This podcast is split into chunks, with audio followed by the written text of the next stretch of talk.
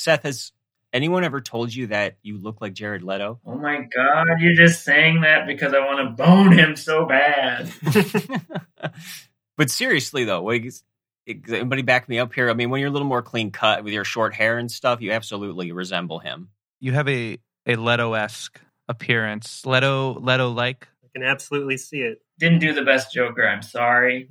I was a little bit of uh, tacked on on that Blade Runner sequel. Isn't it interesting how back in the day he was this fresh faced guy that was in movies like American Psycho and Requiem for a Dream and Fight Club Blonde and Fight Club.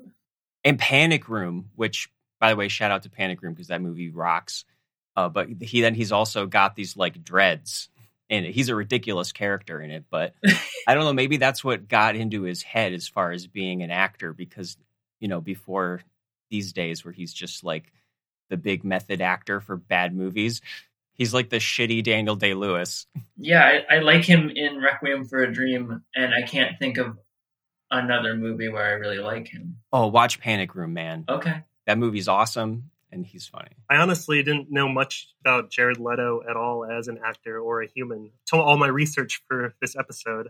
And I did a Google search on Jared Leto, and boy, did that take me places. Oh yeah, he's in the band. He's in uh, Thirty Seconds to Mars. He like leads a sex cult. Oh, does he have a sex cult? Well, that's like what the tabloids are saying. That's so cool. Only the sex cult guy would make Morbius. Oh man, in Morbius, this story was going around that I guess this character has a limp or or has to walk on crutches or something. And so, of course, he insisted spending the entire production limping around. And whenever he would have to go to the bathroom, it would take him so long to get there and back that it was like halting production seriously. And so he came to an agreement with the director where he agreed to let someone push him in a wheelchair to and from the bathroom every time he had to go. And that's why I didn't land with audiences. And the movie made $50 at the box office. So good job. Hello,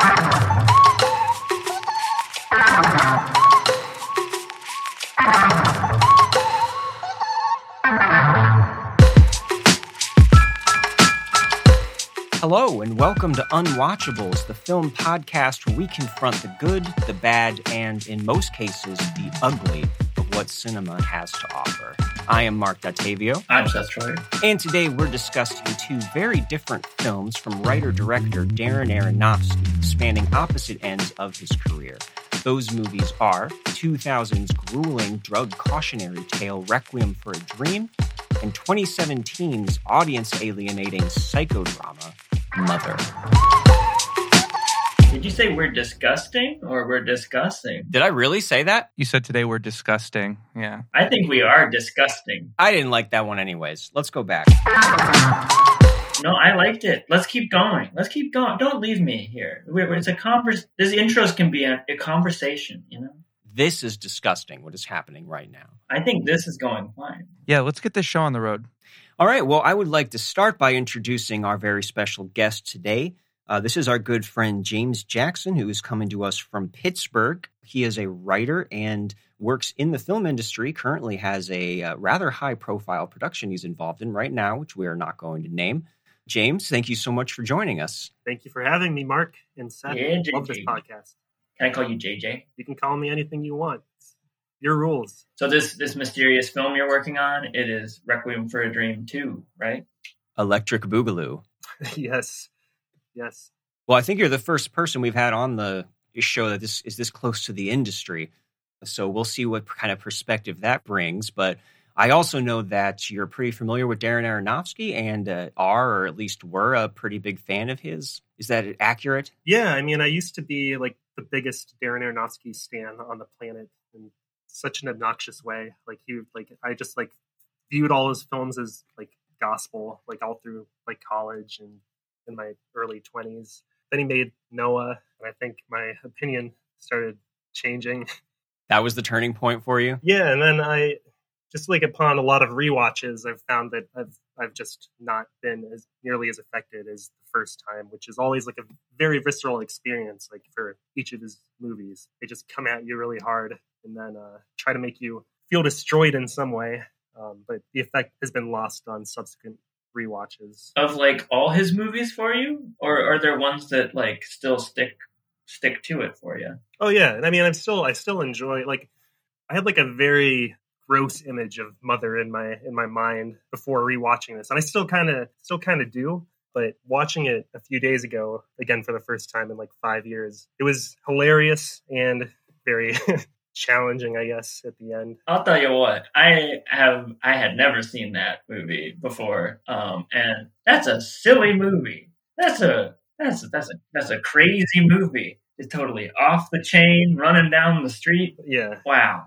Wow. The Fountain was my favorite movie for a very long time. It might still be. I just haven't watched it in a few years, and then my opinion on Darren is is soured. See, we were just talking about that one. That one seems to be. I've heard it both ways. Where like Mark kind of hates that one, and I've heard people say that like maybe it's his best, but other people say it's his worst. I love that. I love that kind of stuff. I'm always into that stuff, so it makes me want to see it again. I haven't seen it since high school. It's definitely one of his most. His most. I'll say that much. Best or worst, it's a lot. Uh, but a lot of these movies are a lot, and I think maybe that's the thing that unites Aronofsky's pretty wide-ranging career is that there's a lot going on and some of the movies are more minimal than others, but they're usually pretty ambitious and uh, sometimes can barely uh, stand up on their own. They're so they're so jam packed full of things, and I definitely see how he's kind of an ideal filmmaker for younger people who are first getting into you know really exciting stylistic films. Um, and that's going back to Requiem for a Dream, which we're going to start with because as as much of a downer as that movie is, and we'll talk, we'll get plenty in depth about that. It really feels like the work of a hungry young filmmaker who wants to throw in absolutely every visual and audio idea that he can come up with. And in the the span between Requiem for a Dream and Mother, which we chose basically because they're kind of on opposite ends of his career, and there's a lot of weird stuff in between them. But I think that they're probably both closest to unwatchable territory, and I think maybe they would make the biggest impression on somebody, uh, for better or for worse. Yeah, I hadn't seen uh, Requiem in a long like I hadn't I hadn't seen it in a long time before like a couple a couple years ago I finally rewatched it and I think I was like kind of poo-pooing it at that point because you know you see stuff in your early film watching life that's like is transformative and exciting like Aronofsky is and then you get a little like you see a little more and you cross your arms about some of your early big uh, movies that you saw. And for a second, I was kind of questioning why this would be on the Unwatchables podcast, but like, boy, like it it gets it goes there.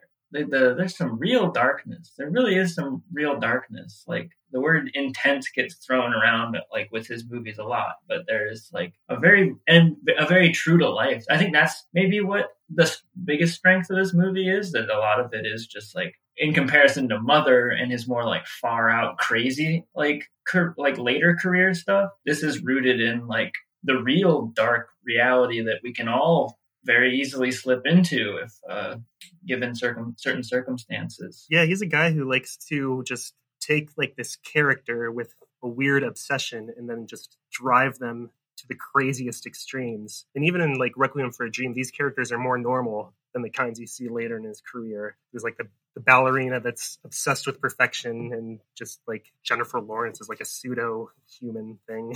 oh yeah, even looking at something like Noah, you can see that running through that that he's this obsessed, driven guy on the brink of madness. And yeah, I mean that uh, definitely applies to the fountain. It even applies to the wrestler which is kind of the one that's I don't know if that's the outlier in his filmography or not. It seems like it's the definitely the most minimal, like lowest key one stylistically and story wise. Uh, but before we get too much into his other work, at the time Requiem came out, he had only done one movie, which was Pi. And I actually watched this for the very first time just a couple days ago and quite liked it. It's, you know, very low budget and shot in a very stark, high contrast, washed out black and white. And all the seeds are there, I think, for his whole career. It's kind of this descent into paranoia that gets more hallucinatory as it goes. It's got the fake Aphex Twin break beats through the whole thing that really date it in this fun way that uh, Requiem also has, which I kind of love that. In hindsight, I kind of love how uh, both that movie and Requiem for a Dream are kind of dated in this fun way. They're very part of that time period. It feels like. Yeah, they're very similar with their scores, with their sound design, um, and especially this device of having a, a bunch of really repetitive, rapid cutting close ups, so that every time someone's opening or closing a door, or in the case of Requiem for a Dream, shooting up, you get these same close ups of like a dilated eye and a little s- cell splitting and it's the same sound cue. I think he calls them hip hop montages. Yeah. Rapid cuts with accompanied by just like extreme sounds so that it like makes like a rhythm. So there's a lot of similarities. The guy in Pi is like a mathematician losing his mind trying to come up with a number that somehow solves something about the universe and the stock market. Again, a, an, an obsessive uh, male guy trying to do something at the center of the movie that destroys everything. Yeah. And it's the kind of movie that would come out, you know, through the festivals and be like, oh, who is this guy? It makes a big impression. It's almost like a demo reel or something of like everything that he can do stylistically. And I feel like Requiem for a Dream, that as the follow up, is a realization of those things on a bigger scale. So it's more polished and there's better actors and performances in it. And I'm not sure that it's a better movie, but I do think that it makes a big impression that way in a way that I mean, even his movies since then, I don't think have gone quite into the overdrive like the entire way through the way that Requiem does. Just for a little bit of background, this was based on a 1978 novel uh, by Hubert Selby Jr., which I have not read, but I know that he did write the script with the novelist. And the novelist actually appears in the movie. He's the guy at the end yelling at uh, Marlon Wayans while he's working in prison. the problem with you dope dealers. Yep. yeah. I did read the book 10 years ago and I loved it, but I don't know if it was because I was such a huge Darren Aronofsky fan. But I'm also currently reading another Hubert Selby book just independently of, of this right now called The Demon, which is very misogynistic but very good. I've read part of that. I could not get through it because it was so horrifying. How does the Requiem for a Dream book? I remember it being like very. The movie and the book were were pretty similar, but there was a lot more of the mother. So it was like basically just like from two perspectives, if I remember properly. It's been several years. And that one's from like the fifties or something, right? Yeah, seventies or eighties. Okay, so there's clearly some like updating going on with the movie itself but it being this like tale as old as time, right? Yeah, and I'd be curious to see exactly what the book is like or how it's written because I do feel like the plot is pretty bare bones as far as this movie goes, and the the real interest in it is how he juices everything up stylistically, like every moment. But the reason that we have this movie on this particular podcast is that a lot of people view this as a very punishing depressing, intense movie, which I think it definitely is. And I know that when it first came out, it was slapped with an NC 17 rating, which back in 2000 was a much bigger deal than it would be now because the theaters wouldn't play it. And I remember that after the studio decided that they were just going to release it unrated, if you were to go to like Blockbuster or major video chain to try and rent it, you had to get this R rated version that cut stuff out. I think mainly from the kind of sex scene, if you want to call it that, towards the end. I think that was really the only thing. I mean, that is the thing that that ending montage that it all builds towards. Um, but uh, I guess we should talk about what the bare bones plot is, which is great because it is this archetypal fall from grace sort of story, mainly centered around Jared Leto, enter the Leto verse, Jennifer Connelly. I forget their names. And I'm always bad with people's names when they're celebrities in movies. I just never think of them like Mary. That's Marianne. No, that's Jennifer. Marion and Harry is Jared Leto's character. His mother is Sarah Goldfarb, played by Ellen Burstyn. Uh, and then we have Marlon Wayans as their friend Tyrone. Uh, and as far as I know, this is Marlon Wayans' pretty much only dramatic film role. He's known for the scary movie films and White Chicks and Little Man and all kinds of awful comedies. He's good in this. Yeah, he's great. Yeah, he's very good in this, but it didn't seem to lead anywhere.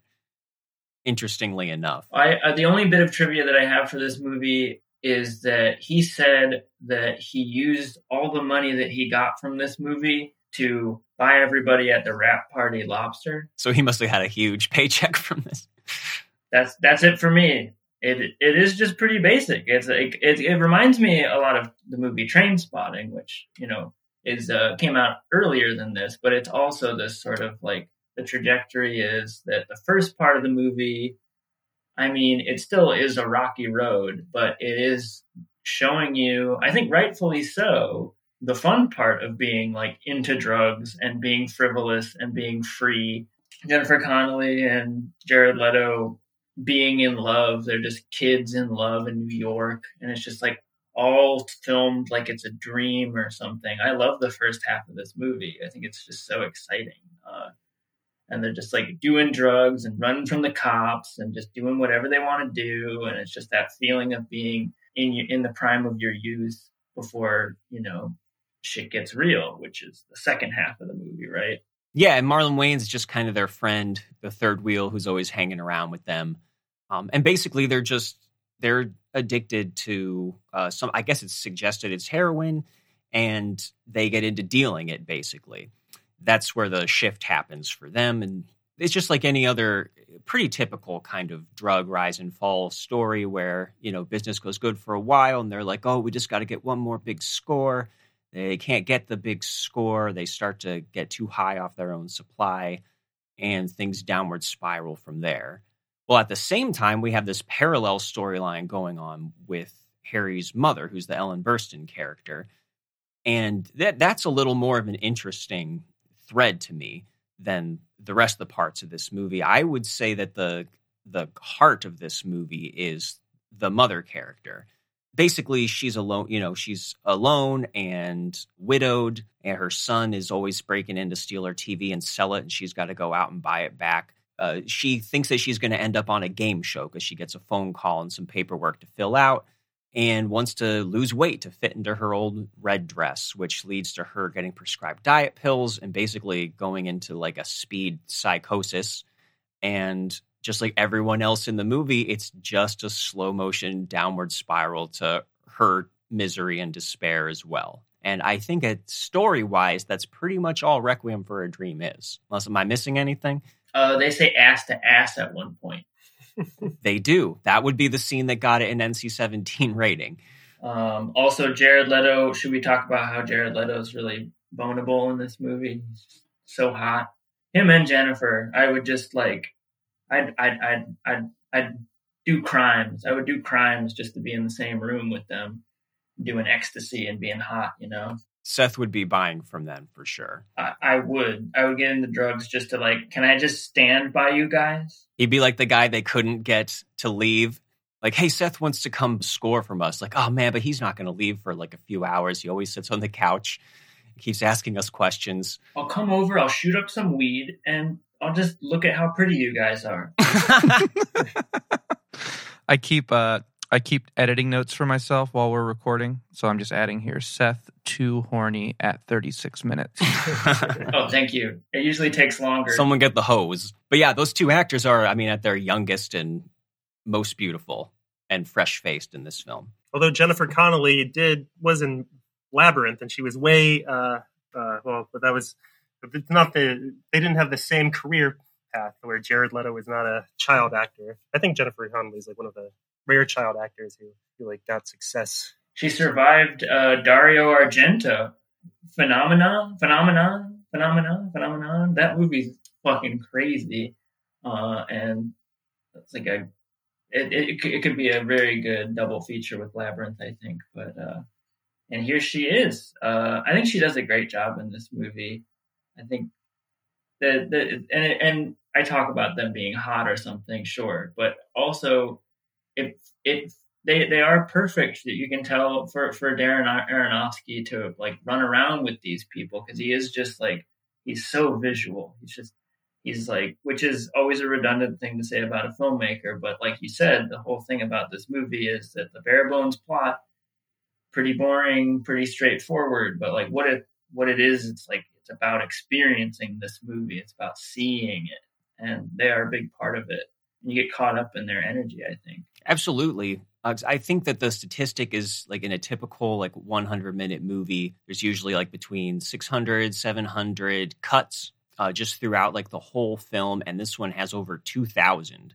So this is editing. I think is really paramount here because, uh, of course, we get those like repetitive, you know, quick close-ups when they're getting high and other things are happening, but there's so much more than that too. The way that he uses like time lapse photography in this and slow motion, sometimes in the same shot where it's like you'll have one character who seems to be moving in slow motion while everyone around her is going super fast. And these, you know, in these long tracking shots, uh, and lots of split screen too, which I think is a little underused these days. I love the split screen. It's like a comic book or something. Yeah, just from the opening sequence with stealing the television, it's so heartbreaking and like so. And you're just like, oh shit, this is the ride I'm in for. Just like this mother son relationship that doesn't really. I mean, you can tell they love each other eventually, like not particularly in that scene, um, unless I'm forgetting some details. But that's just like it just doesn't get any better from there. That's like the baseline of what happens like that's like the one of the best things that happens to them. I don't want to put you on the spot, James, but I feel like we rarely talk about like technical stuff on this podcast because it's so like usually more thesis based. But like since you seem to have a, a little bit of a background in film, I don't know if you like have any insight on some of the like filmmaking conventions that are going on because they are like incredibly intense. Isn't there like a rig or something at some point where it's like attached to the person's face, like the camera? Yeah, the Steadicam. Yeah, where it just straps to the person's body. And then usually a Steadicam operator will be the person, the actual camera operator, like following the person, which is something that Darren does a lot in his career, where he just like, especially in like The Wrestler and stuff, where he's following Mickey Rourke around with the Steadicam. Um, but in this, it's it's different because Steadicam is facing like Jennifer Connelly is the Steadicam operator because it's strapped to her and she's she's walking around with it, which you don't really see that much as far or at least as often. Like I can't really think of too many instances where the actor is uh, has the Steadicam like facing themselves. And it, yeah, it achieves this effect where like so that the actor is fixed in the center of the frame and only the background seems to be moving. And when they're like running, like when Marlon Wayans is tearing ass down the street and it's strapped to him, it's a really strange effect where it seems like just the background is is going nuts. And I know there's definitely like certain things they must have had to use to get these crazy close-ups. I don't know what kind of shit went into that, but I know just like from what little I've used with cameras is like trying to actually get something that small, that close, and that in focus, like wild like someone's pupil. Must have been like someone's like just microscope lens or something, like or micro micro photography, whatever scientists use. Which is interesting to to see in a movie like this that is so eh, like even at its like most extreme is like an extreme every day. It's like an aspect of every day that that we like kind of see, but is uh now we're using like crazy technology to document it um, which is I think is the most interesting part of the movie. There's lots of switching between the super uh, close-ups and wide shots, which has a very kind of startling effect going back and forth, um, especially in these like surreal fantasy sequences because. Again, there's so many tricks going on in here, but a lot of the stuff in particular with Ellen Burstyn's character when she is just losing her mind on speed those scenes go so over the top where you know she's trying not to eat and we literally have like cupcakes and donuts swirling in the sky like around her. Which feel um as much as they are like very much in the film world i could see where i would like to read the book in that way that it it, it feels how how it might be to read a book sometimes where you are sort of seeing this like a, a, a few commas a, a string of of sentences can sometimes equate into this sort of amorphous, like more lyrical, poetic kind of image in your head, which it seems like Darren is going for more of that rather than a naturalistic kind of way of doing things. Yeah, they are like just like how the music has has dated the movie. Those effects have like sort of. I feel like they've both made it like they've both outdated it and like made it kind of timeless in a way. Yeah, because there's that whole scene where the um, what's his face, Shooter McGavin. Shooter McGavin is in this movie from uh, Happy Gilmore, uh, and he comes out of the TV at one point, as like a strange staticky TV man, and he's talking to her and stuff. I love that scene. Yeah, we didn't even mention this these infomercials that the her character is constantly watching, and we see them all throughout the movie. We start and end with them, and eventually they, you know, he's kind of like a self help guru guy about uh, losing weight and not eating sugar and giving these seminars and yeah, eventually they come right out of the TV. We got uh, people working on the set walking into her living room and moving stuff around, and they they do a conga line. Like it's a pure nightmare.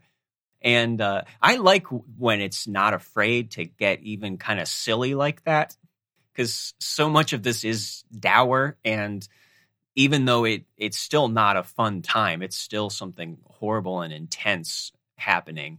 But it seems a little more playful and out there, which in general is what I've found that I like about his movies with the ones that I like. So this kind of just dips its toe into to that going like really over the top in that way.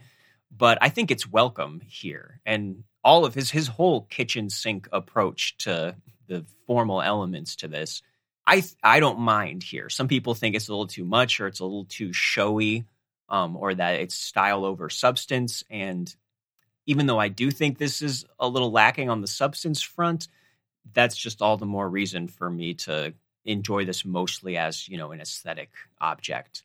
And so I, I don't know. I don't necessarily think that all that stuff is too much because without it, I mean, this would be such a a just painful, miserable slog, right?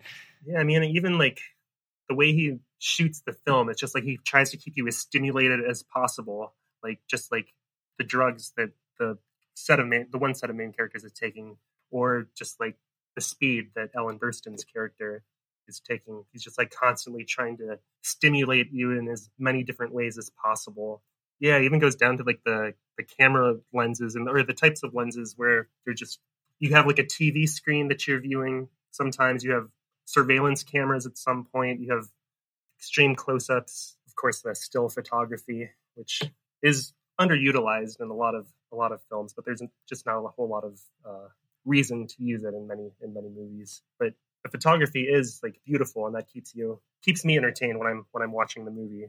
And I think that's a good. It's, it's good to harp on it, uh, and it's. I don't think it is necessarily style over substance. Like the style is there, and it's not. It's not just there to uh, appease your ADHD or something. I think it is there to put you in the mindset of these characters that are hurtling like towards a horrible end, which happens to people in in real life. And like when you make mistakes, you probably aren't seeing like what's ahead of you, like which is that horrible ending montage at the end of the movie, right? You are you you you are seeing all the exciting stuff and things are moving too fast at like almost to the point of distraction, almost to the point of being style over substance, to the point where you know, like these characters are in too deep suddenly before they could even realize it. And they're suddenly trapped. Like like you don't even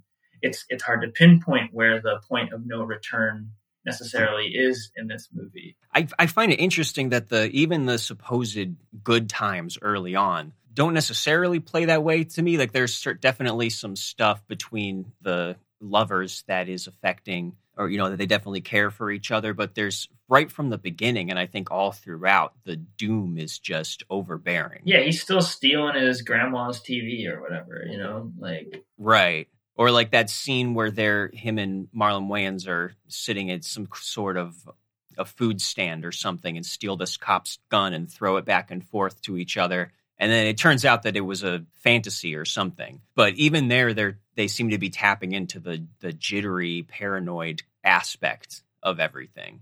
Yeah, it's weird because all this stuff that we're talking about, all of the surface style stuff, I mean, it almost strikes me like a music video sensibility that you know every every moment has its own tone uh, and its own new kind of rhythm to it. Yeah, James said hip hop montage, right? Exactly. Yeah, which on one hand, that's what's so engaging about it, um, but it's also, I know it's, it feels to me at times like it's its own highlight reel. like it's kind of, it's constantly going for the the big moments and everything. And I guess the times where it does calm down and get more still that that does really stand out because of how frenetic everything else is. Uh, but I, I wonder if maybe that's where I'm coming from with the the characterization and everything, where we have these really good performances and there's plenty of you know really real and true feeling moments in it. It's just the trajectory of the characters seems so predetermined to me, with the doom starting out from the very beginning and the way that this is so committed just to viscerally capturing the downward spiral. Like I feel like this is a movie that really has like a one track mind. And it is possible to find it a little tiring or reductive as it goes on. So borderline preachy almost. Exactly. It's almost I feel like underneath all of this stuff, this is maybe just like the best looking after school special ever made. That's exactly what I like came to mind like the last couple times I saw this movie, which is like I wonder about it. I'm never quite sure by the end because it is I don't know that it's trying to say anything like that hasn't been said before. It's still very deep and very important. It's important to showcase this sort of downward spiral that happens all around us. Like every time you walk down the street, like you can, or you, you, you can feel it yourself that, you know, it, maybe you're in a safe place in this time in your life or something because of various factors, but you can very easily like see that maybe the line isn't so, so far away from you being the person on the street who's, uh, you know, been through something like this movie maybe but it does sometimes feel like is the point of this movie to tell me that drugs are bad? Like but uh yeah i don't know. I i what do you think about that james? Uh i mean along those lines i do feel like the movie does kind of it kind of goes too fast in that direction. Like i would like to see like more like backstory and more character development and maybe less of like the extreme stuff that like happens at the end. Or you can still do the extreme stuff maybe, but maybe just like draw things out a little bit more. Because I feel like once things start descending, they just like it just goes down the rabbit hole. It would just be nice to see like some of my favorite parts of this movie is just like when Harry is talking to his mother the first time that he sees her just like on drugs and that like that's like a I don't know, it's like a 5 minute scene and just like they're having like a real conversation and then he just discovers like something something is off with her. Like it would be nice if there were like more moments like that with like more developed character interactions because it moves so fast sometimes you just can't get the sense of who these characters actually mean to each other. Yeah you start to wonder if they are just there to be archetypes or something. Like even jennifer connelly is like oh she's the rich girl who you know thinks she's totally untouchable and then uh, all of a sudden she's in this horrible situation and there's all these you know all the characters are kind of like that. You almost wonder if that's by design in order to make them sort of just like more machinery for the bombast of the whole thing.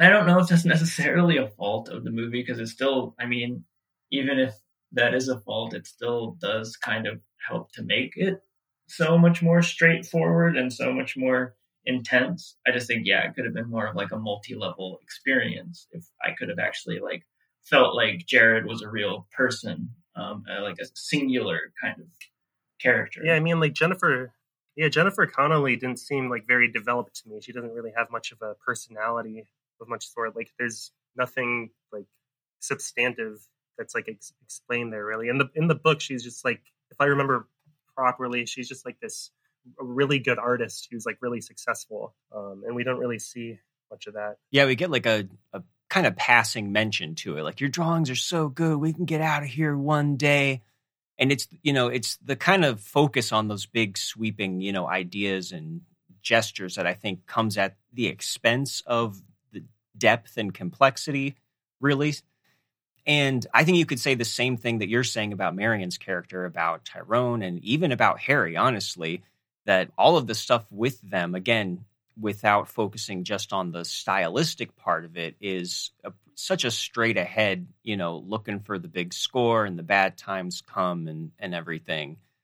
And the way that everything kind of happens simultaneously where, you know, any one of these individual stories could seem authentic, but maybe just the fact that these are all happening at the same time like to this guy and his mom and his girlfriend and his best friend and they all kind of end up in the same place simultaneously at the end that which makes it all seem just kind of preordained, you know, and which is what kind of I think dampens the impact of that final act, which is just this symphony of despair and, and body horror and sexual degradation and brutal prison guards and you know losing a limb and everything where uh, it almost feels like borders on like an old fashioned exploitation movie at that point. Like a like a scared straight movie from the 70s there's so many of those sort of hippie movies from that time that are all about like they start they start out like they're having a great time in the summer of love and then it all goes to hell because they you know there's there's now they're selling their bodies on the street and there's drugs and it's horrible and they're having a horrible time and their lives are destroyed. And like that's sort of like the point of the movie for like because it is just to get a reaction out of the audience. Why is sarah goldfarb getting electroshock therapy? I mean i feel like that's just there just to like get like you said like a reaction from the audience. Yeah they really pile it on there because you know they dwell on her squirming and shrieking while they're they're putting a tube up her nose and of course the orderlies are just talking about their weekend while they're all doing it. It's not clear like how much time has passed because it seems like she's there like one or two nights and they're saying well we've tried every medication and you're not responding to anything. Apparently we haven't gotten the hold of anyone who even knows you. And now we're going to move on to ect which I have read that that is something that they sometimes still use today for people with super severe depression that they have gotten good results with when you know they're really desperate to to find anything that works. So yeah, I don't know how likely it is that they would be using that in whenever this movie takes place for someone who's just uh, out of her mind on pills. I don't know. I'm glad you brought that up. That scene is also yeah, it feels like it's shot like a like he's a, almost like a mad scientist during that montage or something. Like she's in like Frankenstein's lab or something. And there's and that is intercut with uh, Hubert Selby Jr., the author, who's like sort of meant to be a little funny, also thrown in there in the midst of all the horrible stuff. And there's like almost like a gleefulness to the montage at the end, like the horrible montage there's like a like I almost wonder if there is some sort of like knowing like he knows how far he's going, how absurd like the heights are getting. Um it's obviously not trying to get laughs, but it's, it's a weird sort of crisscross of feelings for me. Yeah. And I think with all that said, then if there is a saving grace, it is most of the stuff that we get with Ellen Burstyn's mom's character. And because I was pretty critical about the other characters having these pretty thin arcs and kind of more being types than really authentic seeming people. Or if they're authentic, it's in a glancing kind of way that's not very specific. But I think that Ellen Burstyn comes closest just with her performance being so just heartbreaking and vulnerable and anguished that she almost overcomes that the way that her arc has that same foregone conclusionness to it and the kind of lack of depth that she at least comes closest to doing that. And because her story is a little less typical. Yeah she almost ex- escapes this like exploitive storm. Yeah and she was nominated for uh, best actress at the oscars for this so she got some recognition for it and i'm sure it was not fun to do because uh, she spends a lot of it in a fat suit since she's supposed to be losing weight. And it really is upsetting seeing her at the end when she looks like a corpse walking around. Like, however, they did that with the makeup and her performance is just not a fun time to look at with her. She just like broke my heart like the entire the entire movie. The the loneliness that she exudes is like so relatable for like a lot of people to like a lot of people just have people in their, their lives who who are like that who just just watch TV all the time and they don't really have anyone. Yeah, and she has that specificity the other characters don't have. You know, her whole crew of old ladies that hang out in front of the apartment. And she's not just dealing with a drug addiction. Before that, she's dealing with like food addiction, basically, and trying to go on a diet.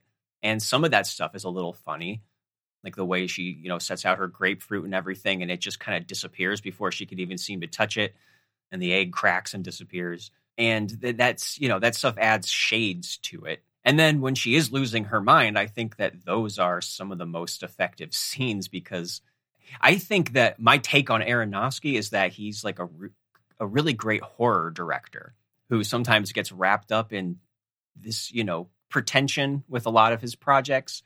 But when you let him loose on like a scene where the fucking her refrigerator becomes like a man eating like literally opens up its like jaws and is coming out after her to get her and she's like losing her mind. Uh that's where i'm like yeah more of this. And uh you know spoiler alert for the next movie we're going to discuss for him i think that that's where he really can put that skill to use but you get a lot more of that and then some. Yeah, yeah.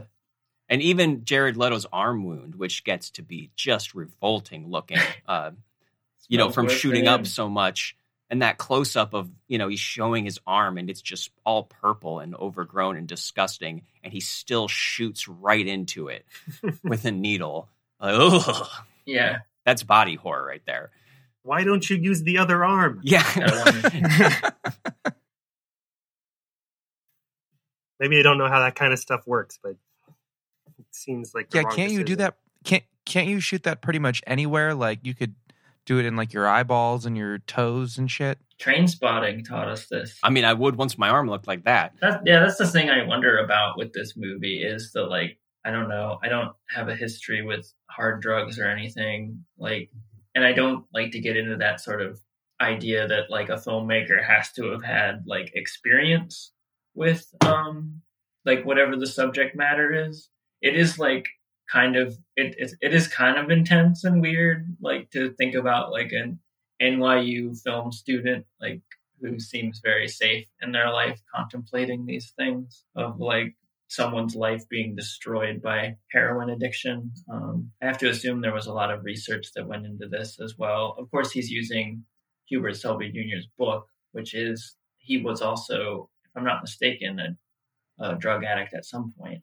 Speaking of of research, should we talk for a minute about Jared Leto's like kind of pseudo uh, method approach to this? Did anybody anybody read about this? Not in regards to this movie, but please tell me that he sawed his own arm off. I, and I don't know, like I couldn't. I, I did some digging to try to find real like hardcore specifics on this because I wanted to know like what does what does this mean? Like, is this a, a, a turn of phrase? But he apparently spent some time living on the streets uh, of New York in the in the lead up to this, and like befriended a bunch of people who were homeless or addicted themselves. And he obviously did do the kind of you know the classic rapid weight loss thing by starving himself. But I couldn't really find anything that said like, oh yeah, Jared Leto was sleeping in a tarp like in Washington Heights or something. Like I could not find anything like that. So I don't I don't know that he was literally living on the streets, but he at least spent a lot of time hanging out like with uh with people who were clearly like actively, deeply struggling, spiraling drug addicts.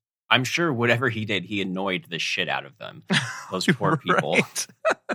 well, before we get into any like final thoughts, I do want to make sure I at least mention the sound design because I think that's as big as the visual stuff that's all going on here. And you know, I mean, that goes beyond the the hip hop montages to all kinds of different sounds and atmospheric, uh, you know, overlays, audio from other scenes. I feel like a ton of attention was put into that uh, aspect of this movie. And the score, I feel like, is so uh, well known now. The actual music score in this, which, I mean, how many movies these days, just original, regular movies, have a theme or a score in them that gets stuck in your head, you know, or that you would leave with afterwards? So kudos to that. Yeah, this is the Kronos Quartet. It's just like used in everything. I feel like I've heard it like during the the Olympics and in like video game trailers and just trailers for random stuff that has nothing to do with this movie. Like, yeah, I saw it in an NFL commercial. And it was Kronos like, Quartet are they playing... all about that Monet. They're all about that Monet.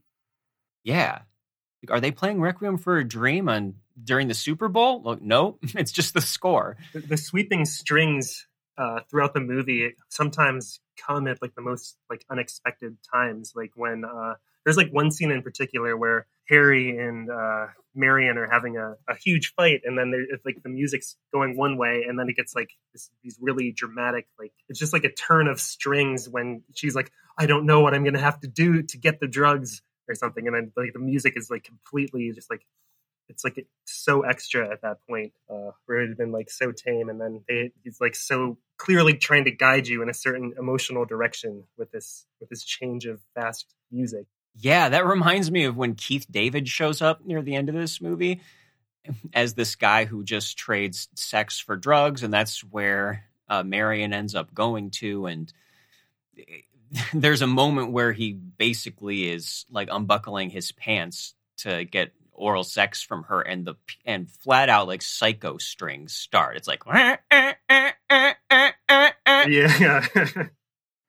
Again, like reaching this silly, absurd level, like that I don't know necessarily what to do with, but quite often is a little bit of a signature of an unwatchable movie. Yeah. And that, I mean, we didn't really talk about that.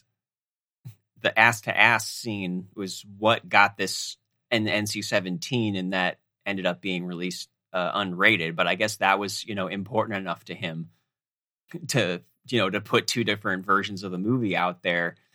Um, and it is awful, but, you know, I guess everything is awful in this. So at the end, it's literally them just all going into the fetal position in completely different locations.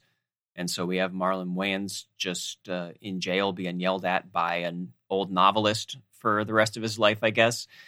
And Harry loses his arm, and Jennifer Connelly, I, I guess, has lost her soul.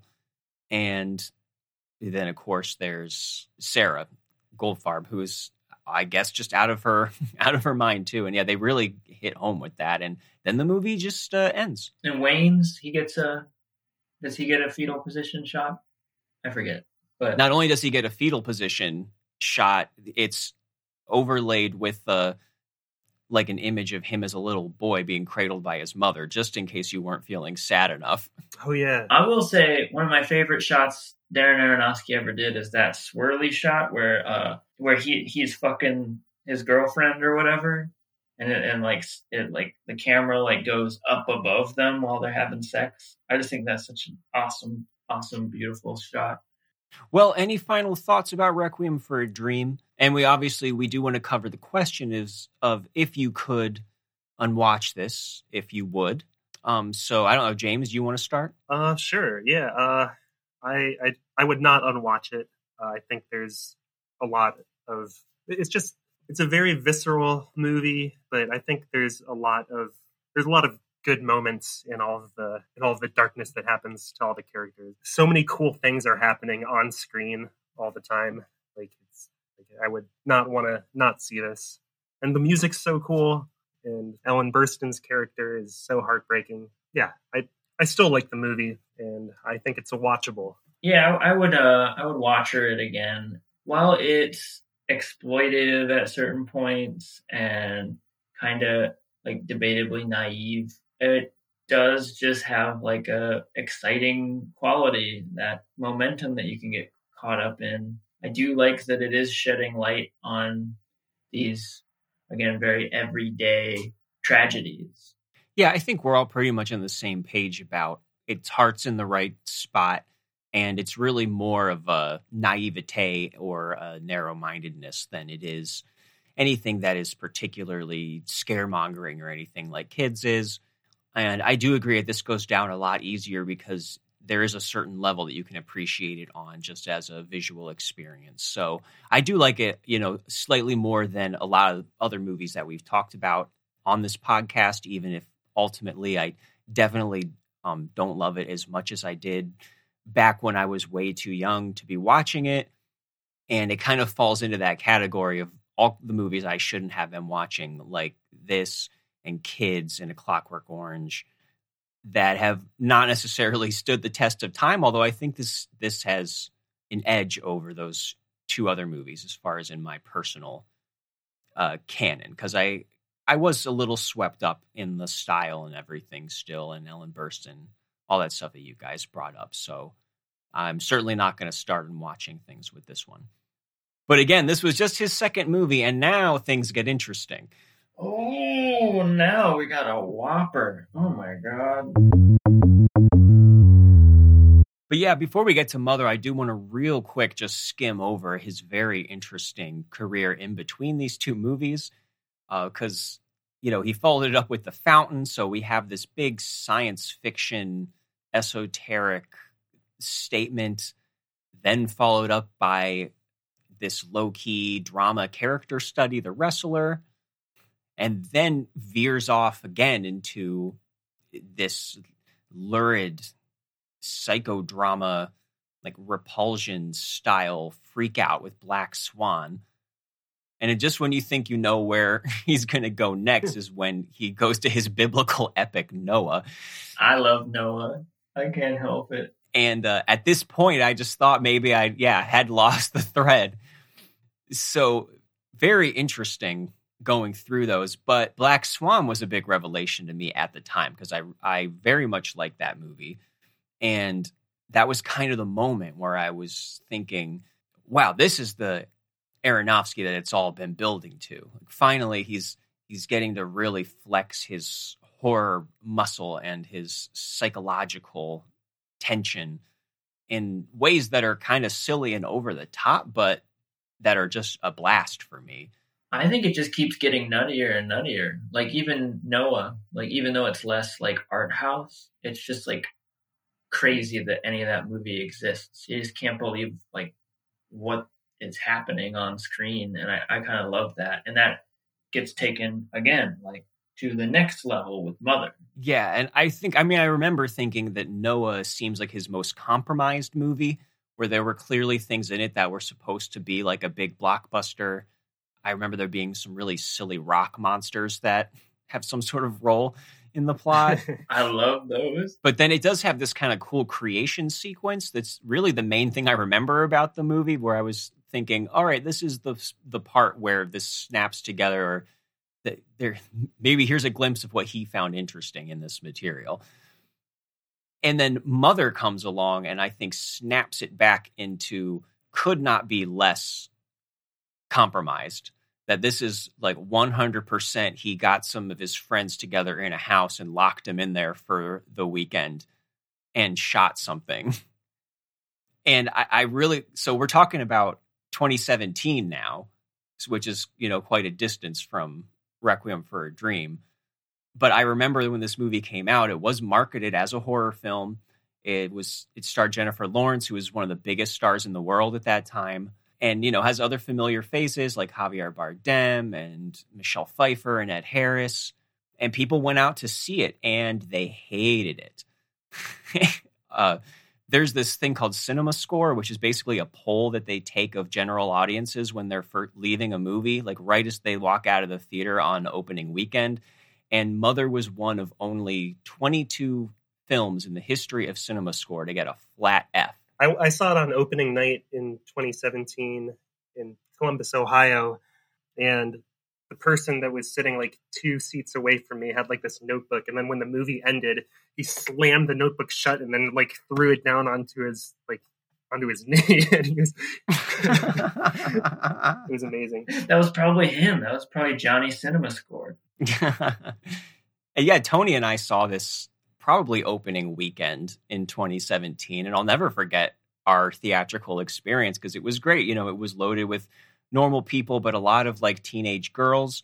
And as it went on, you could see them moving like into confusion, into being completely confounded, then to being uh, angry at at the movie. And, I can't believe this movie happened. Yeah, that's my that's my favorite thing about it. I I also can't believe that it happened. It, it's almost like a Passion of the Christ or something. Jennifer Lawrence just happened to be really like blowing up around this time, and like was exactly the type of actress who who could for this for this narrow window at least like draw all these people out to see a movie like w- w- knowing nothing else about it, and so it ends up being like the perfect like on top of it already being such like a confrontational experience for audiences it just has this like this hook that just gets so many people out that i imagine pretty much everybody that saw this in its first couple of weeks uh, had some similar experience of people just absolutely losing it in the in the audience see i totally missed it i didn't know there was so much hate for this movie and because i was kind of out of the aronofsky game for a little bit but this movie put me back. I I am in love with this movie. I think it. I I, I just watched it today, and what the fuck, man! Did not know this was the deal. And I love looking at all the negative reviews. The negative reviews are hilarious. There was one review by The Guardian that made me feel stupid because I never realized that it's gobsmacked, G O B. It says no leaves no gob unsmacked. And I always thought that it was just Godsmack, like the band, until this point, because I never saw it in writing. But it's G O B smack. I didn't know there was such thing as a gob, which is apparently part of your mouth. Gob, I think. It's smacking my gob. And this movie did that to people, and it smacked my gob. I was gob gobsmacked. Mother smacked all of our gobs. So, uh, who we should spin the bottle and see who has to like do the plot synopsis of this thing. I can have a go at it unless anybody else wants to. have your have your fun.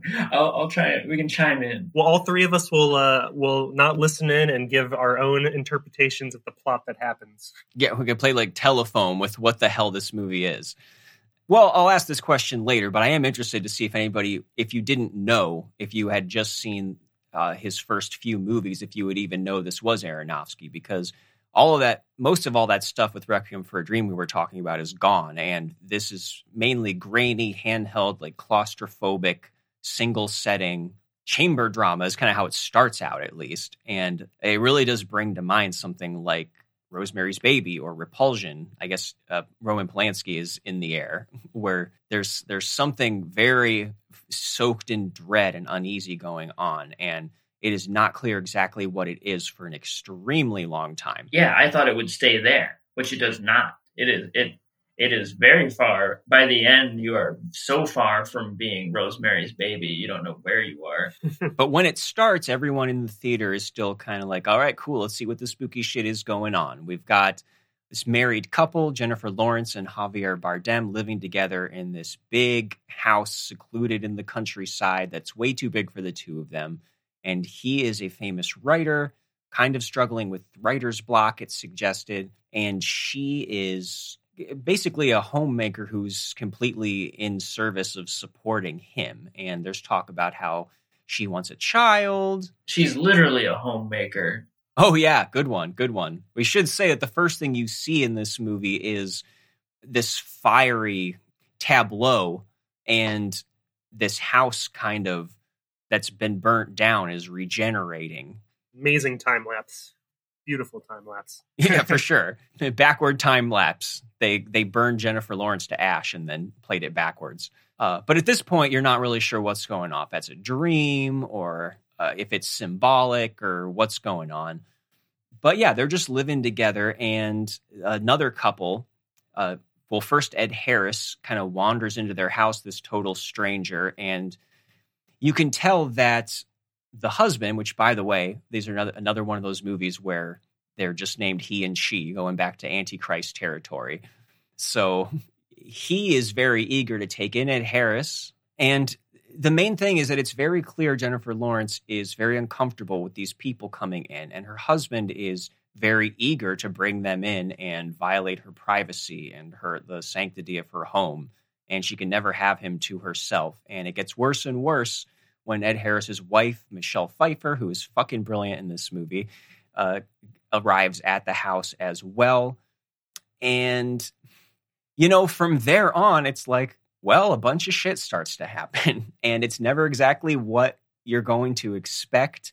And uh, once they seem like they're just about rid of this obnoxious couple, their two sons show up and one kills the other.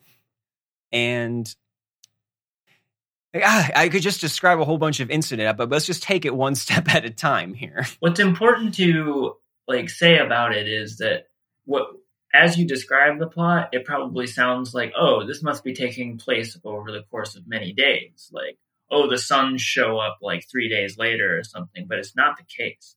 Like, that's the thing. The movie, by the end of it, crazy stuff happens. So much happens, but it feels the way the speed of it works and the way um, that we are in uh, her the mother's perspective feels like it's just happened in the course of like 90 minutes or two hours or whatever it is. Like just all this stuff is happening like minute to minute to minute, um, which I think is the like really intense part about this movie is that things escalate so fast, like truly like a dream, which is something that gets thrown around a lot when it comes to like surreal movies. But this really, really struck me like a dream, just in that these sort of mundane yet frightening things that are going on and they feel so out of I, I her the way she reacts to this the strange things like people just coming into her house all of a sudden and just like everybody else having like some idea that she is not privy to about what's going on is just very dreamlike to me that like so often like the worst nightmares are just like that where it's just like i just couldn't figure out what was happening and like I can't couldn't I can't explain why it was scary, but it was just like I was out of control, without control, and that's how she feels like throughout the whole movie. Yeah, I totally agree. I think that Jennifer Lawrence is so good in this because her whole performance is so reactive to everything that's happening around her. And there's all of these just little slights and microaggressions from her husband, from these two new guests, and then eventually, more and more strangers keep start showing up to the house, and she just reacts to everything like it's like she's so wounded with every time that someone shuts her down or gaslights her, uh, or has no regard for you know her own feelings and privacy. Eh, that it, it really i want to give her a lot of credit for filtering all of that to make it seem so uncomfortable and to really tap into stuff that would make me incredibly uncomfortable. And I'm I've haven't I can't think of any other movie that taps into those very specific feelings of being violated and ignored and just no one listening to you and everyone making insinuations and why won't you guys get off the goddamn sink it's not braced to the wall stay hmm. off the sink and they won't stay off the sink that happens so many times everybody's sitting on the sink and that's my favorite running joke in this movie. It's so good. Is the goddamn sink. the reason that that first party is happening is be is just because this funeral from the brothers' death turned into this giant rager. it's like so amazing with the the public speaking fear and then the just the fact that all these people keep coming and they just want to have a, a celebration of life that just turns into chaos and the great flood the great biblical flood with the unbraced sink ends the party. there you go. Yeah, that's we we really should try to get across like what a slow boil this movie is and then at certain points it starts it just totally goes over the side of the pot. So we we have this simmer for a long time that's just about these two intruders and even with them there's all these great little moments where you know both of them are just way too forward and imposing and rude in ways that don't that's even more infuriating because it does not bother the husband and even though it so clearly is unnerving the wife and you know this this couple they just they, they have these inappropriate displays of affection for each other and michelle pfeiffer who is so wonderful in this just little things like when she goes to do laundry and there's some already in the washer and she just splats them on the floor and Jennifer Lawrence is like, what, what are you doing? And makes a big mess in the kitchen. But then when after their sons show up and one kills the other, they show up again later and suddenly they're having this like wake of a kind at the house and all these strangers start showing up and I think that's when the movie really starts to tip over into oh wait, this is this is going like way further over the top than I was prepared for in like a reality bending way. And you're so right, James, that the the way that these people start showing up and they won't get off of the sink and sudden I laugh so hard every time when she walks downstairs and there's a guy with a fucking roller painting her her like ceiling and walls and she's just why are you painting my house it's and it's so like a horror movie but it's so absurd it hits differently. We bought a house recently, and then watching this movie it was just like a, a nightmare for like someone yeah. who now has like a house, and it's like, oh my god, that like if any of this stuff happened, yeah, I hope none of this stuff happens to you in your new house. and then in the lead up, but in the lead up to all this stuff is, you know, what you guys were talking about, where there's all this mysterious stuff happening and you're waiting for the horror movie payoff because like you said there's she's painting this room and we get kind of a vision of kind of a, a fetus or a heartbeat kind of forming behind the wall and jennifer lawrence keeps she has these little spells where she needs to take out this little yellow powder and mix it with water and drink it so she can kind of re- regain herself and she starts there's something weird going on with the furnace in the basement, and Oh, she sees a heart in the toilet. There's a weird photo that's ripped up, and I can't figure out what it is. Yes. and all these like little tiny items. And Seth, you mentioned They're- the diamond. This this diamond, which is like his prized possession, that was the only thing that survived a fire that destroyed everything he owned years ago.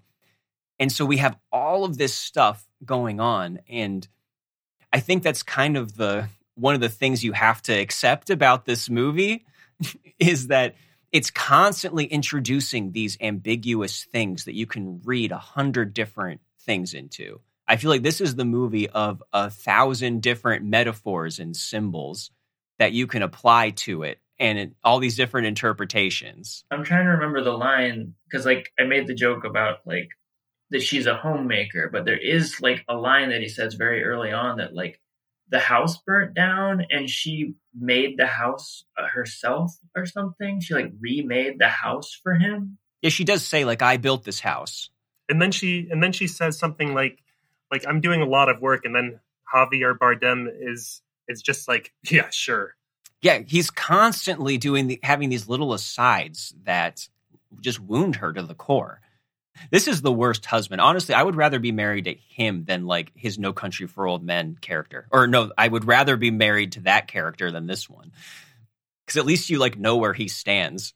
oh my god. I will, yeah. I don't want to marry God uh, necessarily, but I don't want to marry him as Satan either. And uh, No Country for Old Men. Um, but there is an interesting through line with the couple and like Requiem, or and I could see like throughout his whole filmography that he at least addresses what I think is probably a common conceit of his work that it is just about the bombast and the style and the maximalism, um, which I think he actually confronts really well in Noah and in this movie and at the better points in Requiem, which are even though there's like this is an exercise in chaos like he is like darren is clearly using this movie like as like what could i do with like an army of intruders in a house? And like what chaos could i create? It still very much like brings you back to these two characters which like both exploring the maximalist um, drama of the whole thing but also just like can i just shoot a scene with these two characters and make you care about them and make you like even though you're confused by their like dynamic, like you are entranced by it. Um, I think he does do a good job with that, and it's to his credit that he's not sort of just like one or the other. Yeah, and there's so many different things that you can read into this. I feel like almost every line somebody says is so loaded with symbolic and metaphorical uh, potential, and that it's easy to get lost at all these different things. And I do have kind of specific thoughts about that, but that's is something I want to get everybody's opinion on because I think there's some things that are kind of obvious. There's definitely something going on here about Javier Bardem being this artist who is using his wife as a muse and for inspiration and support and love at home but he's not willing to just share that with her that he's he's using her up and he is going through this creative process that involves constantly giving her up for other people. But that's just one way to look at it because there are a ton of biblical allusions in this. Seth you just called uh, javier bardem god and i think that is there is a level where he's supposed to be looked at like that and that goes from you know the two brothers showing up one killing the other is like a really clear cain and abel reference she talks about this being their paradise together and then the thing that happens at the end which i'm going to try to structure this so we can tackle that on its own and not get too far ahead of ourselves but there is a, a sacrificial type thing that happens that is definitely brings all that stuff up. But I think it all it all fits and not there's not one thing necessarily that holds it hundred percent together. And that's what I like, that it leaves enough room for ambiguity and different things you can bring to it. And again, all that stuff wouldn't matter if I didn't find this movie so like insanely deliriously like entertaining and hilarious and terrifying. Uh, but I'm willing to indulge all of that stuff because, uh, like you guys, I love love this movie. Definitely my favorite Aronofsky film, but it was also my favorite movie the year that it came out. And now on my like fourth watch, I was just as blown away by it and couldn't believe what I was watching. I was surprised at how surprised I, I still was like watching it. Like like I was just like I had forgotten like that like the sequence of things that happened and how it, there's like that one party that happens, the chaos, everything that happens toward the point then it settles down and then it just goes back into right it's basically a movie of two parties that are just horrible house parties. Worst parties ever. yeah. Which is yeah, I never thought about it separated like that. Which is I guess initiated by this middle point where it seems like everybody left. Am I right? It seems like everybody left. Everyone left. Everyone left. She got pregnant. Like right away. Like you said, the timeline speeds up in this. That it seems like over the course of a day. Yeah, she wakes up and she's already like months pregnant. Yeah. At the end of the first party, he basically like assaults her, and then she's next morning they wake up and she's like, "I'm pregnant," and he's like, "I'm gonna," and he sprints sprints over to his notepad and writes writes this thing that I mean, as a as a poet myself, I I also understand that when I write a poem and then uh, my uh, there will be like thousands of people who flock to my to my door immediately as soon as it's finished. Oh yeah, I know. I had to give up poetry. I couldn't handle it anymore. It's too hard. People yeah. just kept showing up, loving it. Yeah, this is actually how James and I met. Is uh, as part of a pilgrimage I took to his home upon the release of his latest work, and uh, yeah, he's like you know stole a bunch of stuff from his house and demolished his sink and yeah, yeah. here he is on the podcast. You you you you were the one who ate James's baby, right? Oh, spoiler. sorry, spoiler. spoiler. Sorry. Anyways, going back. but no, yeah, we get this brief little respite. You're right, Seth, that they everyone leaves and she gets pregnant, and that seems to coincide with his writing block, uh, writer's block going away, and he composes his masterpiece. And someone odd, offhandedly says, "It's like I wrote it." Like very early on. And it's just like something, oh, like, yeah, something that people say, you know, it's like, it feels like I wrote it, you know, but that becomes, as it goes along, the pandemonium over his poetry. Um, like, again, in the sequence of the movie, like 15 minutes later, reaches like a crazy fever pitch where there's like a stream of believers and cultists and ravers that come to the house and are like we wrote this. We are all one. We all write this. He is the one. There's like nothing that we're actually like privy to as to like how the like whatever this belief system is actually about. We don't know. We just get bits and pieces in like the p- huge second party that james mentioned. A labor party. That's good. That's really good. If you haven't seen this movie this really unfolds just like a rapid fire nightmare where they're like about to sit down for dinner while she's nine months pregnant and he's just finished his story or whatever it is.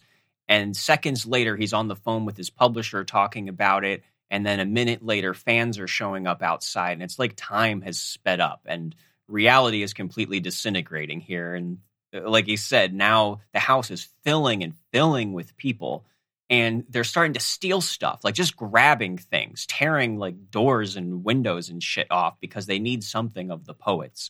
And this was where the theater was really getting restless when I first saw this movie.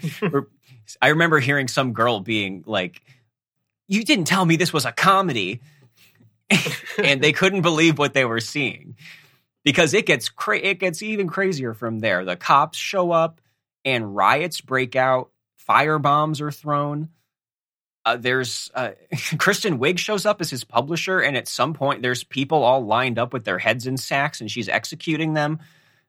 and, oh, I love her in this. I could not believe it's happening.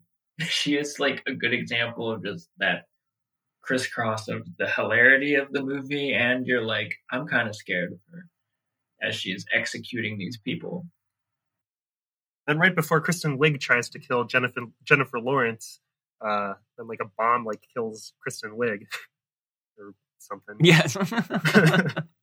yeah, and all these shrines are popping up where they're worshiping different artifacts. And we get a lot more of the, you know, biblical kind of things that you could read into it. yeah they refer to the mother as the inspiration they keep on like every time she comes up uh, they all refer to her oh sh- you're the inspiration like she's like the mother mary you know And she doesn't want any of it. She's trying to get away, and they will not leave her alone. I, I think each of the ten plagues is in this. really Yeah. There's like a whole like death of the firstborn. Like there's like a fly on a windowsill at some point, and there's a frog jumping jumping around in the basement. Oh well, yeah, the great flood of the of the unbraced sink. and the uh the, the death of the firstborn Yeah, death of the firstborn.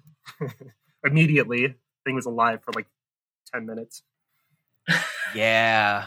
are we there yet are we going to talk about that now Sure. Yeah, because it's as absurd as all this stuff is that we're saying, and it is like hilarious, but it, it it Jennifer Lawrence is still taking it so seriously that I think she still draws us into the terror of it. And at one point, she does get away from them and gives birth uh, alone in a room with Javier Bardem with the door bolted shut. And she's just trying to protect her baby. And there's another long, quiet sequence where she's holding the baby and Javier wants to hold it, but she won't let him because he wants to share the baby with the crowd. And they have this standoff that is really haunting to me, where she's just trying to stay awake. And it looks like another day passes because the, com- the sun comes out and it goes away. And she just falls asleep enough for a second where the baby is gone and he he takes it out into the crowd of people. And uh, again, if you haven't seen this movie, go ahead and watch it because it's crazy. But as soon as they, it's can you believe? I mean, could you believe we were how far it went with like they're taking the baby and you see it like piss into the air and its neck gets like snapped just out of nowhere. yes because it's just like being tossed around in this wave of hands And we've spent a good deal of time with this little newborn. so scary Yeah, and when she gets she gets to like the front of the room, which is an altar, and they're all feasting on the baby's remains. Everyone is, and she starts pulling the the viscera like out of their hands, trying to take it back. And I think that that's if the movie hadn't lost people by that point, that's the um, this is the unwatchable territory here, and it is horrifying. And then when they start beating her, and like everyone around is just like calling her names and shit and beating her up, horrifying and it's so brutal. Yeah, this pulls no punches, and I think that people leaving the theater giving it an F, it's kind of the reaction that this movie's trying to elicit. This this is a a, a punk rock terrorist attack on the audience, Uh, almost which almost makes it more like Freddy Got Fingered than any other movie that we've talked about so far. That it's like what's going on between the people who have agreed to sit down and watch this movie and our, our contract has been broken. The the world of the movie has gotten out of control and we were not prepared for what's happening and it's out to get you. And it got me. It really is. I mean, but I would, I think it's so easy to contest it though, that it isn't. I think I would walk away feeling a lot more empty if it was just random shit, which I think that's the temptation to just say that this is all random shit. Or even just to like let it rest on that this is just like biblical symbolism being like thrown at the wall. I think even beyond that, what what I arrived at like about the midpoint is like this is like a like just in the in the spirit of myth, like in fairy tale, like the in in in the way that like when you read like Greek myths or ancient Norse myths, where like so and so came down from the heavens and touched someone's shoulder, so then they had to eat a bunch of yams for some reason. Like it, it's like that kind of logic where it's like it it it, it belongs to a logic, but it's like an ancient logic, or like we only are getting part of the logic um, because we don't Or have dream enough logic. pages of the manuscript of the myth or whatever it is. Like that's what it that's what it struck me as that Aronofsky's playing at with this movie, rather than just being like, "Isn't it fucking crazy?" You know. Yeah, I definitely agree. Do you like James? Do you have like a specific reading of this movie?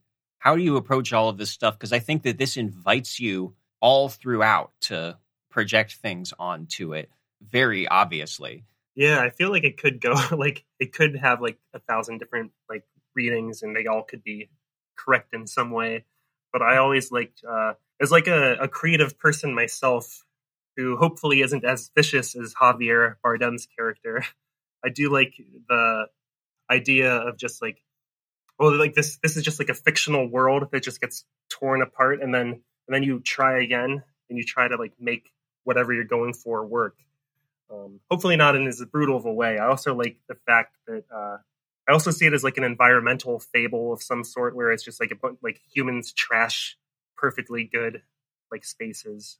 I know that like Darren's like a huge like environmentalist guy, um, so like that that makes sense like in that reading, where it's like there's the movie never leaves the planet of the home, and then every time several humans are are uh, are introduced, like it all goes to shit until it like resets a little bit, and then more people come and just project their own destruction upon this uh, really delicate home. Oh, I, I love that because the common thing with like environmental issues are kind it is kind of this feeling that we only recently sort of like woke up to what's going on. In in some ways, sort of how the mother at the center of this movie feels is just constantly being like, wait, like two seconds ago we were here, and then now all of a sudden the world's ending like in a hundred years. What what the hell? Like what? How did we get here? We're like like like the like we lost a lot like we lost the train of thought we went too fast or something Yeah, and it's like an assault on your senses where it's like, oh shit. I mean, if if if it were to be read like as an environmental like cautionary tale, it's just like it's like this is happening extremely fast in unpredictable ways, and then it'll eventually end in maybe not an explosion, but a similarly destructive act. But I don't know. It's it's a hard question to answer because I uh, it's a very another very visceral movie that has a lot a lot of crazy shit happen over a short amount of time like all of his other movies basically Yeah, it's that it's it's as a roller coaster ride basically that I appreciate this movie most and it would be so easy to find a lot of the symbolism and everything just insufferable if it wasn't working on this other level. Uh, because I do think this movie is technically pretentious as fuck. This is absolutely a an art film, uh, you know, full of portent and meaning and interpretation and importance and everything. But it all it all works for me because he pushes it so far and it gets so silly, and it just as an insane horror movie. I think it's one of the wilder things I've ever seen, and it all that stuff aside, it taps into such these elemental things that would get to me personally about people who like won't listen to you and and won't go away and everyone else seems in on something that you don't quite know what it is and they all have this kind of condescending insinuating thing every time they talk to you and no one's taking you seriously and you're just sitting there yelling your head off and no one can hear you. And that's un- that is unsettling to me. It's like other forms of literature where things aren't so clear cut but you're you can understand like what's going on. So this movie felt very much like it's like sort of like you're not watching a movie you're just seeing things presented to you and then you ju- you're just free to just interpret what you will because no- nothing actually makes sense. And it's also like layered and rich. Yeah I, I think that whole being dreamlike and surreal really works for it in this in this movie.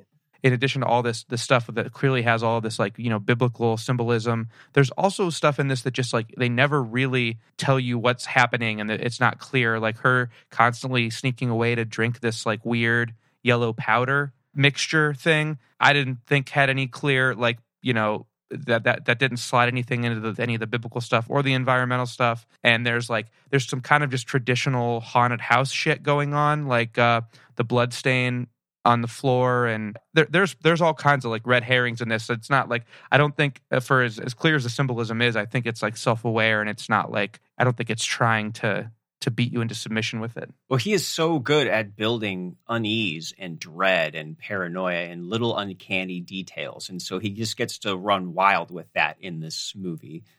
Like early on, when Ed Harris is there, like spending the night, just the first night, Jennifer Lawrence comes in and finds him vomiting with Javier Bardem, like patting him on the back. And the next morning, she asks about it, and they act and they just act like they don't know what she's talking about and you don't see any reason for them to be like hiding this or what's going on. It just makes you feel nervous. Ed Harris just made me uncomfortable anytime he was he was uh, in on on the screen. like even from like he's just so so weird weirdly presented like from like the very first time he like walks in. And I I don't want to read too much into this like tabloid type stuff, but I mean Darren Aronofsky has stated that this is a personal film of you know about stuff that he was going through and he was in a relationship with Jennifer Lawrence during this movie during the filming Whoa. of this movie I didn't know that. so if you look at that where this is kind of explicitly talking about how this artist this poet is is using and abusing her you know for his process and you see what Jennifer Lawrence has to go through constantly in this movie sobbing and going through all these horrible things i mean that's a whole other layer to throw on there yes, I didn't know that. and surprise surprise they are not together any longer there's even the big age difference that they note which w- was reflected in real life too Whoa, weird. He just kept inviting his stupid friends over. Javier Bardem was Darren Aronofsky all along. Jennifer Lawrence was just trying to hang out with Aronofsky, and she's like, "Why do you keep inviting Jared Leto over? Because I'm God. because I'm God. He's so weird. he keeps he's doing that movie in the wheelchair, and we keep we had to put it in the ramp so he could visit us. But where will he just go? a bummer. Where? Yeah, but where will he go? they have nowhere else to go. well, James, thank you for joining us. This was a lot of fun. And uh, is there? I'm sure you have something out there that, that uh, you would like to promote to our our legions. Uh, don't you? Don't you have a uh, book coming out? Yeah, sure. I just yeah, I just came out with uh, my third poetry chapbook about a week and a half ago. It's called Count Seeds with Me. Uh, yeah, it's and then I also came out with a another chapbook like six seven months ago. It's also available called Our Past Leaves. So James, where can people find you online or find your chapbook? uh, I have a website, uh, jamescroaljackson.com. Uh, that's J A M E S C R O A L uh, J A C K S O N dot com. I'm also on Twitter at JimJack, J I M J A K K, and Instagram, James Croal Jackson. I'm sure I, I probably shouldn't be giving this information because as a poet, I don't want people to uh, come storming on my door and meet other Tonys who make pil- pilgrimages. Our throngs of devoted listeners will come to your house. They'll they'll fuck up your sink, but they'll, they'll they might read your chapbook too. I'm on my way. Hide your babies. Yeah, I would definitely hide them. Mother, tell your children not to walk my way. Tell your children not to hear my words, what they mean, what they say. Unwatchables is produced by Tony Scarpitti, hosted by me, Marc Dottavio, and Seth Troyer, with artwork by Micah Kraus. You can find Seth and I on Letterboxd under Marc Dottavio and Sloth Troyer. You can also check us out at unwatchablespod.com for links to our Twitter and Instagram, or support us on Patreon for bonus content and to have a say in what we watch. Thanks for listening.